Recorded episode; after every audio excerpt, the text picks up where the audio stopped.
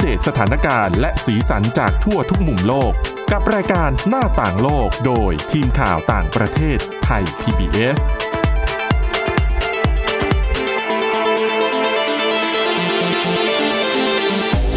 สวัสดีค่ะ ต้อนรับคุณผู้ฟังเข้าสู่รายการหน้าต่างโลกนะคะ มาอัปเดตเรื่องราว สถานการณ์ สาระและสีสันจากทั่วทุกมุมโลกกับทีมข่าวต่างประเทศไทย PBS พบกันได้เป็นประจำทุกวันค่ะ และช่วงนี้เราก็นำเรื่องราวเกี่ยวกับโควิด -19 มาอัปเดตให้คุณผู้ฟังฟังกันอย่างต่อเนื่องนะคะ วันนี้อยู่กันกับสมาชิกทีมข่าวต่างประเทศเหมือนเดิมค่ะ คุณทิพย์ตะวันธีรนัยพงษ์และดิฉันวินิษฐาจิตกรีค่ะ สวัสดีค่ะ วันนี้มีหลายเรื่องเกี่ยวกับโควิด -19 มาฝากกันเลยนะคะ ทั้งเรื่องที่กำลังเป็นกระแสวิตกกังวล เกี่ยวกับการกลายพันธุ์ที่อาจจะมากระทบกับวัคซีนที่โอ้โหอุตสาห์เร่งเดินเครื่องพัฒนากันทั่วโลกกว่าจะได้ออกมา ได้เร็วด้วยนะ แต่ดันมาเจอกับค่ะปัญหาไวรัสกลายพันธุ์เนาะแล้วก็มีข่าวดีเกี่ยวกับเรื่องวัคซีนของรัสเซียด้วย แต่ว่าก่อนจะไปที่ข่าวดีเนี่ย ขอนำข่าวร้ายอืมมาเล่าให้ฟังกันก่อน เป็นเรื่องราว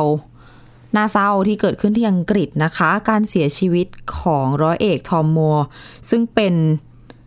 อดีตทหารผ่านศึก ถ้าใครจำกันได้อืมค่ะ ตั้งแต่นู่น เดือนเมษายนใช่ปีที่แล้ว ที่อังกฤษก็เพิ่งจะเจอ ช่วงนั้นกำลังเป็นช่วงพีค ของการระบาดของโควิด -19 ที่อังกฤษ แล้วก็โอ้โหคนติดเชื้อ เยอะมากกอืมโรงพยาบาลก็ล้นสภาวะก็อืมก็แย่เนาะแล้วก็มีทหารผ่านศึกคนเนี้ยเป็นทหารผ่านศึกสงครามโลกครั้งที่สองคุณร้อยเอกทอมมัวร์เนี่ยคือตอนนั้นกำลังจะอายุครบ100ปีค่ะก็คิดโปรเจกต์ขึ้นมาว่าค่ะจะเดินรอบรอบสวนหลังบ้านเนาะใช่อืมคือร้อยถ้ารอบใครยังนึกภาพออกก็คือจะเป็น คุณลุงคุณปู่อะปู่เลยแหละค่อยๆ มีรถเข็นอยู่ข้างหน้านะเป็นคะแบบที่เครื่องหมืนช่วยเดิน ใช่เหมือนผู้สูงอายุที่เขาจะชอบเข็นอืมแล้วก็ให้ตัวเองเดินไปได้เนี่ยก็ค่อยๆเดินไปใช่นะอยู่หลังบ้านแล้วก็นั่นแหละตอนนั้นก็ตั้งเป้าว่าจะระดมทุน 1,000 ปอนด์เนาะอืมไม่เยอะตั้งเป้าเอาไว้ไม่เยอะหนึ่งพันปอนด์นี่สี่หมื่นกว่าบาทเองสี่หมื่นค่ะต้นๆนี่แหละ แล้วก็โพสต์แชร์สังคมออนไลน์อ่าต่าง ๆ โอ้โห พลังออนไลน์ ใช่แล้วตอนนั้นเป็นช่วงที่โอ้โหคน หลายประเทศคืออมโดนล็อกดาวน์ไงใช่แล้วก็ออกไปไหนไม่ได้ก็ท่องโลกโซเชียลกันซะเยอะก็เห็นแล้วเห็นคลิปวิดีโออมคุณปู่ออกมาระดมทุนแบบนี้หาเงินเพื่อช่วยเหลือ เจ้าหน้าที่ทางการแพทย์ในอังกฤษเองเนี่ย รับมือกับโควิด -19 ก็บริจาคเงินกันเข้าไป โอ้โหจนถล่มทลาย ถล่มทลายมาก เพราะว่า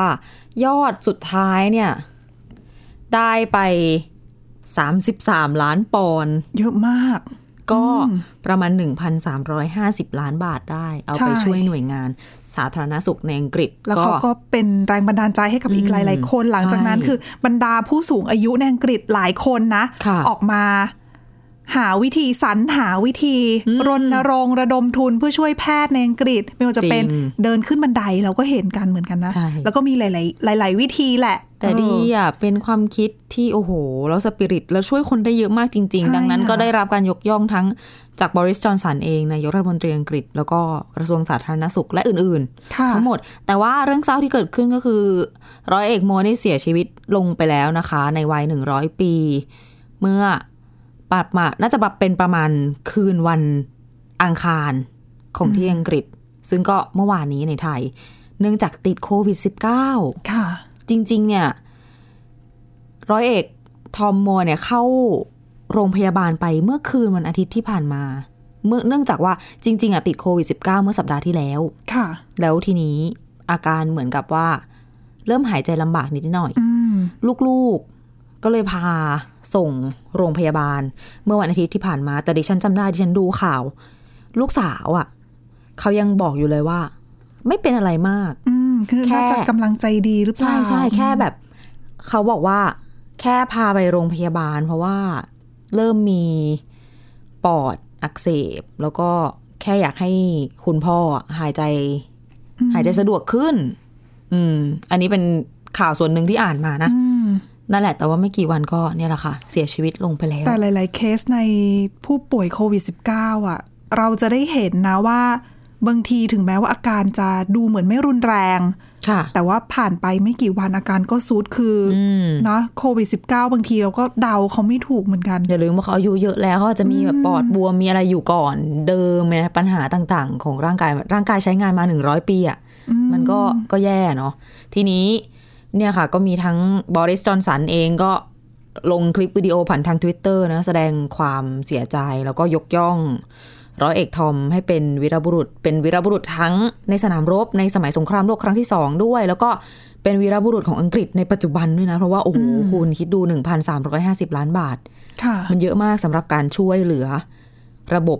สาธารณสุขในประเทศค่ะรวมถึงนี่แหละ ก็เป็นกระแส ไว้อาลัยกันไปทั่วโลก มีคนไปวางดอกมงดอกไม้ที่แถวๆบ้านเขาอะนะคะ ก็จะบอกว่าเป็นการเสียชีวิตของซูเปอร์สตาร์วัยหนึ่งร้อยปีก็ได้ ก็เป็นคนดังไปแล้วอะนะที่ค่ะสร้างแง่มุมดีๆ ในช่วงการระบาดของโควิด -19 แล้วก็เป็นกำลังใจให้คนได้ เยหลายอะๆคนแถมยังช่วยเหลือ ยังนำเงินมาช่วยเหลือผู้อื่นได้อีกด้วยนะใช่คะจำได้ไหมก่อนหน้านี้มีออกคลิปวิดีโอเป็นเป็นเป็นมิวสิกวิดีโออ๋อเออเออที่เป็นแบบ เหมือนวิดีโอคอลร้องอะเหรอใช่ ก็ระดมทุนนี่แหละค่ะไปติด top chart เพลงเหมือนกันมีผลงานหลายอย่างจริงๆค่ะคุณผู้ฟังถ้าสนใจลองไปย้อนหาดูใช่นั่นแหละก็นะเกิดแก่เจ็บตายก็เป็นเรื่องธรรมดา แต่เจอโรคระบาดเข้าไปมันอาจจะไวกว่าค่ะที่ควรนิดนึงอืมขอแสดงความเสียใจกับครอบครัวด้วยอะนะคะค่ะค่ะ ในส่วนของเรื่องของการเสียชีวิตจากโควิด -19 เนี่ย แน่นอนว่าทั่วโลกก็โอ้โหแต่ละประเทศก็มีมาเรื่อยๆเนาะตัวเลขก็ บางทีก็ไม่ได้ลดลงเลย แต่ว่ามีรายงานฉบับใหม่ที่เขาตีพิมพ์ลงในวารสารทางการแพทย์นะคะ โดยนักวิจัยเนี่ยเขาไปเก็บข้อมูลอัตราการเสียชีวิตของผู้ป่วยโควิด -19 ในห้อง ICU ค่ะจากทั่วโลกมาเลย คือเขาเก็บข้อมูลเนี่ยประมาณจากคนไข้ประมาณ 40,000 มากกว่า 43,000 คนนะนะคะ แล้วเขาพบว่านะคะ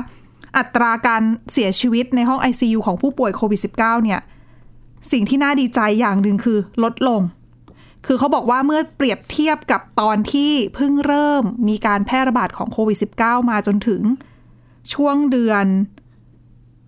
ตุลาคมเนี้ยค่ะพบว่าอัตราการตายเนี่ยลดลงมากกว่าหนึ่งในสามนะคะอืมคือเขาบอกว่าอะปัจจัยส่วนหนึ่งที่ช่วยทำให้อัตราการเสียชีวิตลดลงเนี่ยแน่นอนคือบุคลากรทางการแพทย์เรียนรู้ เชื้อไวรัสชนิดนี้ค่ะแล้วก็คือแรกๆเนี่ยเขาก็มองว่าคนยังไม่เข้าใจมันเท่าไหร่ แล้วก็การรับมือเนี่ยก็มีปัญหา แล้วพอเจอกับผู้ติดเชื้อเยอะ ๆ อาการรุนแรง ไม่รู้จะรักษายังไงเข้าไปอยู่ในห้อง ICU เยอะ ๆ ก็ทำให้เจ้าหน้าที่ทางการแพทย์เนี่ย รับมือไม่ไหว จำได้ไหมตอนแรกยังเถียงกันอยู่เลย ว่าต้องนอนคว่ำหรือนอนหงาย เวลาใส่เครื่องช่วยหายใจอะ ใช่เนี่ยเป็นประเด็นใหญ่ค่ะ ดังนั้นเนี่ยเขาก็เลยบอกว่าช่วง แรกๆอะนะคะ อัตราการเสียชีวิตเนี่ยมีถึง 60%ในห้อง ICU นะ ค่ะ อ่า แต่ว่าผ่านมาไม่กี่เดือนนะคะ เขาบอกว่าคือเก็บข้อมูลเนี่ย ตั้งแต่ช่วงพบการระบาดแรก ๆ จนถึงปลายเดือนมีนาคมเมื่อปีที่แล้วเนี่ย 60%ตัวเลขนี้ลดลงเหลือ 42%ในช่วงปลายเดือนพฤษภาคมปีค่ะที่แล้ว แต่ว่าพอเขา คำนวณจากเดือนมิถุนายนจนถึงตุลาคมเนี่ย พบว่าเหลือประมาณ 36%เอืมก็ถือว่าลดลงมาแต่เขาแต่คณะนักวิจัยเนี่ยเขามองว่าตัวเลขอัตราการลดลงเนี่ยอาจจะไม่ได้เยอะเท่าช่วงแรก ๆ คือหมายถึงว่าจาก 60 มาเป็น 42เปอร์เซ็นเนี่ยมันลดตั้ง 18เปอร์เซ็นอ่าแต่จาก 42 เหลือ 36เนี่ยในระยะเวลาพอกันอะอืมเออ แค่ก็หกเปอร์เซ็นลดลงมาแค่หกเปอร์เซ็นคือเขามองว่าส่วนหนึ่งเนี่ยก็ก็เราเรียนรู้แหละ แต่ว่าการอัตราการแพร่ระบาดเนี่ยมันก็ยังเยอะอยู่หนึ่งสองก็คือในส่วนของเรื่อง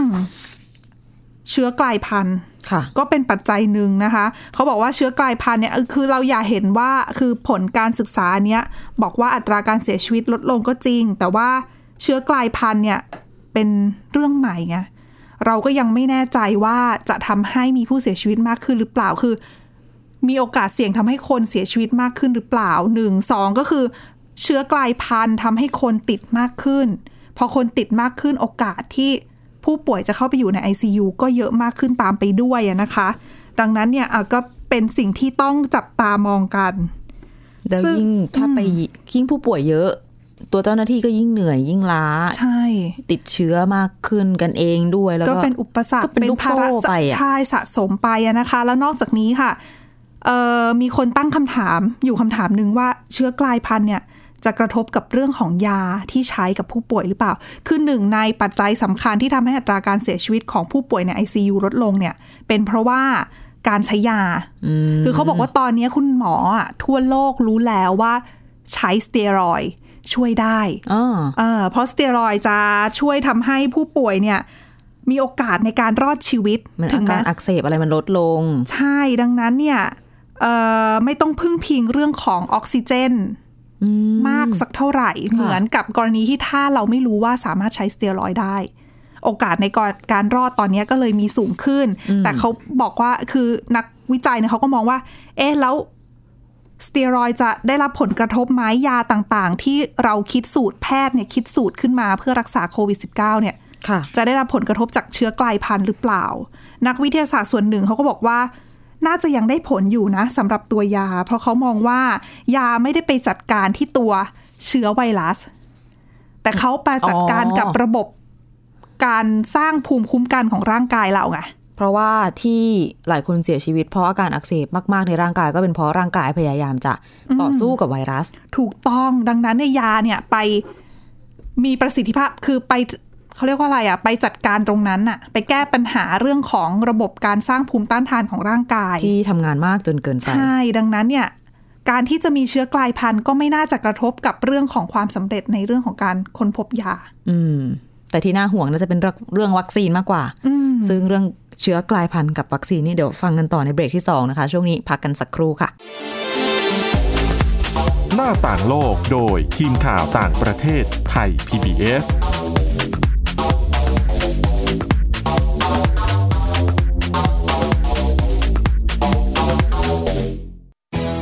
ไทย PBS ดิจิทัล Radio Infotainment for All สถานีวิทยุดิจิทัล จากไทย PBS เ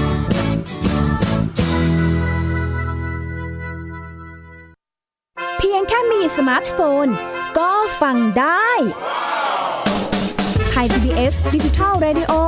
สถานีวิทยุดิจิทัลจากไทย PBS เพิ่มช่องทางง่าย ๆ ให้คุณได้ฟังรายการดีๆ ทั้งสดและย้อนหลัง ผ่านแอปพลิเคชันไทย PBS Radio หรือเวอร์บายเว็บไทยพีบีเอสเรดิโอคอมไทยพีบีเอสดิจิทัลเรดิโออินฟอร์ทนเมนต์ for all วันนี้การดูข่าวของคุณจะไม่ใช่แค่ในทีวีไทย PBS ให้คุณดูข่าวได้หลากหลายช่องทาง ถูกน้ำท่วมเต็มพื้นที่ เว็บไซต์ www.thaipbs.or.th/news Facebook Thai PBS News Twitter @thaipbsnews YouTube Thai PBS News ไหลล้นทะลักเข้ามานะกดติดสนันในการข่าวพร้อมๆกับหน้าจอไร้ขีดจำกัดเรื่องเวลา เข้าถึงรายละเอียดได้มากกว่า ไม่ว่าจะอยู่ณจุดไหน ก็รับรู้ข่าวได้ทันที ดูสดและดูย้อนหลังได้ทุกที่ กับ 4 ช่องทางใหม่ข่าวไทย PBS ข่าวออนไลน์ ชับไว้ในมือคุณเพราะวิทยาศาสตร์อยู่รอบตัวเรา มีเรื่องราวให้ค้นหาอีกมากมาย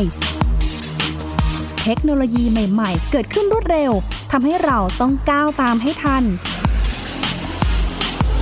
เดตเรื่องราวทางวิทยาศาสตร์ เทคโนโลยี และนวัตกรรม ที่จะทำให้คุณทันโลก กับรายการ s c i e n t e c h ทุกวันจันทร์ถึงวันศุกร์ทางไทย PBS Radio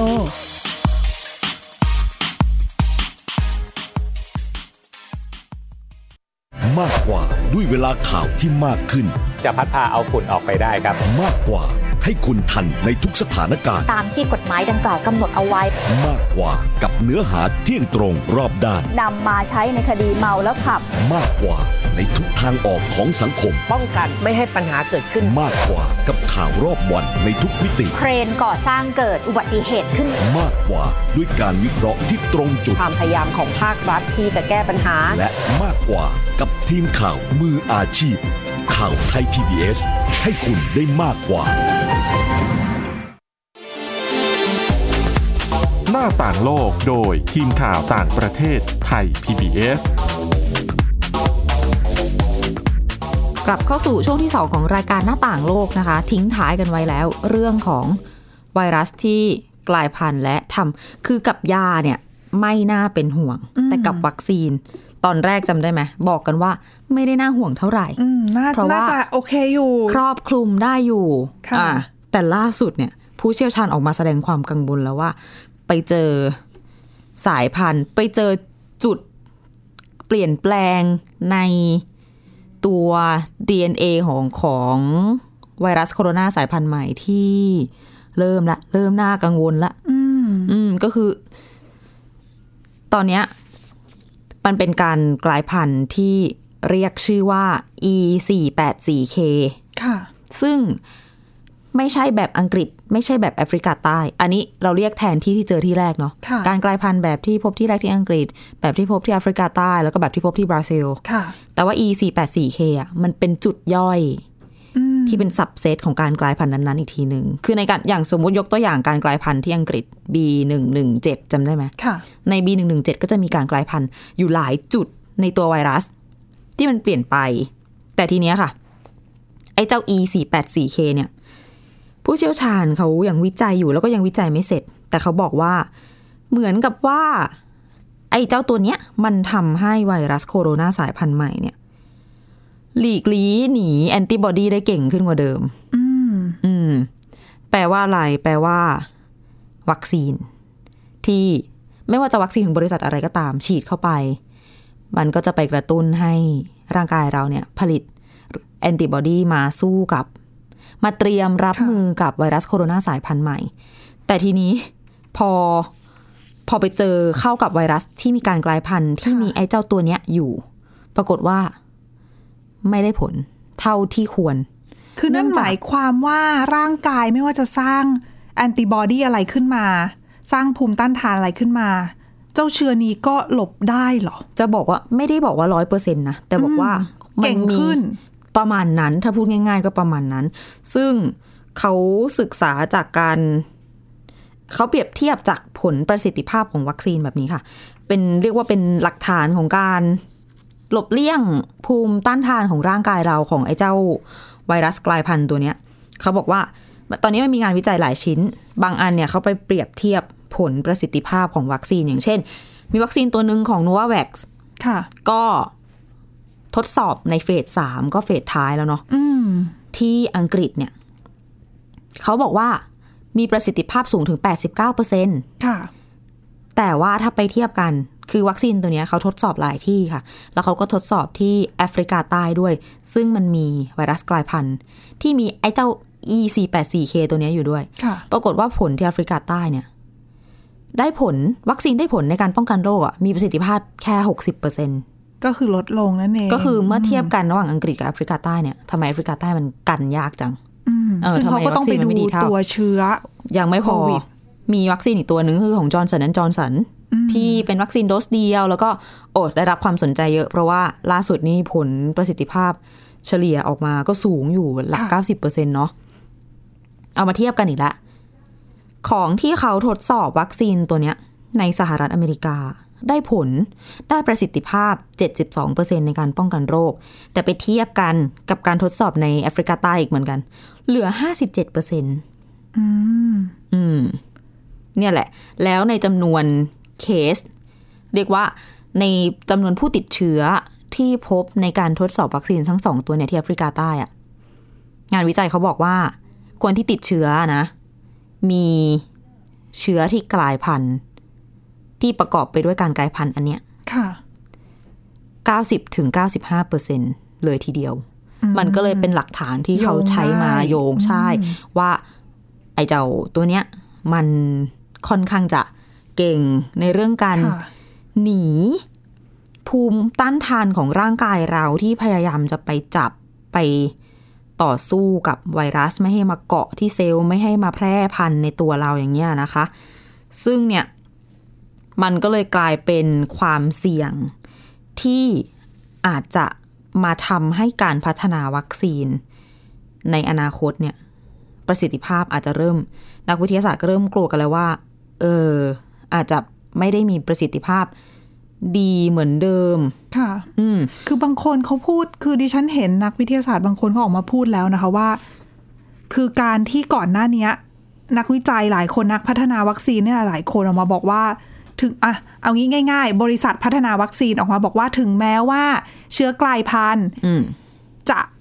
ส่งผลกระทบคืออันนี้เขายกสมมุติ ยกตัวอย่างสมมุติให้ฟังว่าถึงแม้ว่าเชื้อกลายพันธุ์จะกระทบกับ วัคซีนอืมแต่ว่าบริษัทนั้นๆ สามารถใช้เวลาเพียงแค่ประมาณ 6 สัปดาห์อ๋อในการปรับปรุงวัคซีนให้สามารถป้องกันเชื้อกลายพันธุ์ได้ อันนั้นก็จริงอยู่ ใช่ แต่นักวิทยาศาสตร์บางคนเขาตั้งข้อสังเกตไว้นิดนึงว่า 6 สัปดาห์คุณอย่าลืมว่านั่นคือเวลาในการพัฒนาวัคซีนใหม่ คือปรับปรุงจากวัคซีนเดิมเพื่อให้รับมือกับเชื้อกลายพันธุ์ แต่คุณไม่ได้นับว่า คุณจะผลิตยังไง คุณจะส่งออกไปแล้วก็จะฉีดอ๋อถึงแขนของประชาชนอีกต้องเข้าไปในแขนนะถึงใช่จะสำเร็จ เพราะว่าตอนเนี้ยหลาย ๆ คนหลาย ๆ ประเทศก็มีปัญหาเรื่องของแผนการแจกจ่ายวัคซีนเหมือนกัน นั่นหมายความว่าถ้าคุณพัฒนาอีก 6 สัปดาห์แล้วคุณต้องมาฉีดใหม่เนี่ยนี่เรื่องใหญ่เหมือนกันนะ เพราะว่าต้องใช้เวลาของเดิมนี่ก็แย่แล้ว ใช่แล้วแล้เขาวก็ตั้งข้อสังเกตไว้นิดตรงนี้แหละ อันนี้ก็สอดคล้องกับความกังวลที่เขาว่ากันก็คือ เมื่อมันสมมุติว่ามันต้องใช้เวลาในการปรับแก้วัคซีน แล้วก็ใช่ทิ้งระยะเวลาไปค่ะระหว่างนั้นก็คือการระบาดมันก็จะดำเนินต่อไปถูกไหมแล้วไอ้เจ้าไวรัสกลายพันธุ์ที่เราทราบกันดี ไม่ว่าจะมาจากที่ไหนก็ตามเนี่ย ระบาดง่ายขึ้นหลายเท่าอยู่ค่ะ ซึ่งผู้เชี่ยวชาญเขาก็กังวลว่า ไอการที่แบบเชื้อกลายพันธุ์ เชื้อเดิมหนึ่งเชื้อกลายพันธุ์ตัวที่หนึ่งเชื้อกลายพันธุ์ตัวที่สองเมื่อมันมีหลาย ๆ คนมาค่ะ เหมือนกับดิฉันติดตัวนี้ คุณติดตัวนู้นแล้วเรามาเจอกัน แล้วเชื้อมันปะปนกัน อ๋อ พอมันเจอกันพอมันรู้จักกันนะมันก็มีโอกาสว่าเกิดการกลายพันธุ์ใหม่เพิ่มๆอีกใช่ขึ้นไหมอีกมใช่แล้วการที่เหมือนเราปล่อยให้มันมีการระบาดในสังคมอะมันก็ยิ่งเสี่ยงที่จะทำให้เราต้องไปรับมือกับการกลายพันธุ์มากยิ่งกว่าเดิมดังนั้น สิ่งสำคัญที่อย่างผู้เชี่ยวชาญคนหนึ่งเลยคือแอนโทนีฟาวชีของสหรัฐอเมริกาเนี่ยที่เขาเน้นย้ำว่า คือต่อให้เราบอกว่า ตอนนี้มันเสี่ยงแม้วัคซีนเหมือนจะไม่ได้ผลอย่างงุ้นอย่างนี้อย่างนั้นค่ะ แต่การฉีดวัคซีนก็ยังเป็นเรื่องสำคัญที่สุดอยู่ดีหนึ่งเพราะต่อให้มันจะไม่ได้ปกป้องคุณจากการติดเชื้อโควิด -19 แบบได้ร้อยเปอร์เซ็นแต่อย่างน้อยอะวัคซีนแทบจะทุกตัวที่เขาทดลองมาค่ะ ถ้าคุณติดเชื้อถ้าคุณป่วย คุณก็จะไม่ป่วยหนัก อืม อันนี้คือสำคัญนะอืมใช่แล้ว มันก็จะเป็นลูกโซ่ไปต่อที่ว่าเมื่อคุณป่วยแล้วป่วยแค่เล็กๆน้อยๆ คุณก็จะไม่ไปเป็นภาระต่อระบบสาธารณสุขของประเทศ เอ่ยอะไรเอ่ยก็จะทำให้สามารถรับมือกันได้ง่ายขึ้นในภาพรวมอะนะค่ะดังนั้นประเด็นของการเร่งผลิตวัคซีน เร่งแจกจ่ายขนส่งวัคซีนแล้วก็ฉีดวัคซีนให้เข้าไปในแขนของคนคือ ฉีดวัคซีนให้ได้นับจำนวนคน ให้ได้มากที่สุดเท่าที่ทำได้ ให้ได้เร็วที่สุดเนี่ย ก็ยังเป็นเรื่องอันดับหนึ่งอยู่ ยังสำคัญอยู่ล่ะใช่ถึงแม้ว่าอาจจะมีเชื้อกลายพันธุ์เกิดขึ้นมาเรื่อยๆ แต่ว่าถูกต้องก็ปล่อยให้เป็นการคิดของนักวิจัยนักวิทยาศาสตร์ที่จะพัฒนาวัคซีนแต่ตัวว่าใหม่อย่างนั้นเพิ่งก็มาได้ แก้ปัญหา แต่จริงเรื่องของการฉีดวัคซีนเข้าไปที่ตัวคนณที่มีอยู่ตอนนี้ก็ควรจะเร่งทำต่อไป ไม่ใช่ว่าเห็นเชื้อกลายพันธุ์แล้วบอกว่าไม่ต้องฉีดวัคซีนแล้ว และอีกอย่างหนึ่งก็คือฉีดวัคซีนแล้ว ไม่ใช่ว่าเลิกเขวี้ยงหน้ากากทิ้งอะไรอย่างนี้อ๋อไม่ใช่ได้อืมสวมหน้ากากกันต่อไปนั่นน่ะสิคะนะคะเพราะเรายังเจอกับโรคนี้ไปอีกสักพักใหญ่ใช่ๆส่วนเรื่องความก้าวหน้าเกี่ยวกับวัคซีนเนี่ยเวลาหมดวันนี้เสียดายเดี๋ยวมาเล่าให้ฟังกันต่อพรุ่งนี้เกี่ยวกับวัคซีนของรัสเซียนะคะ และ นี่คือรายการหน้าต่างโลกสำหรับวันนี้ค่ะ คุณผู้ฟังติดตามฟังเรากันได้ผ่านทางพอดแคสต์ค้นหาคำว่าหน้าต่างโลกนะคะ หรือ www.thaipbspodcast.com ค่ะ วันนี้เราสองคนและทีมงานทั้งหมดลาไปก่อน สวัสดีค่ะ สวัสดีค่ะ Thai PBS podcast. View the world via the voice.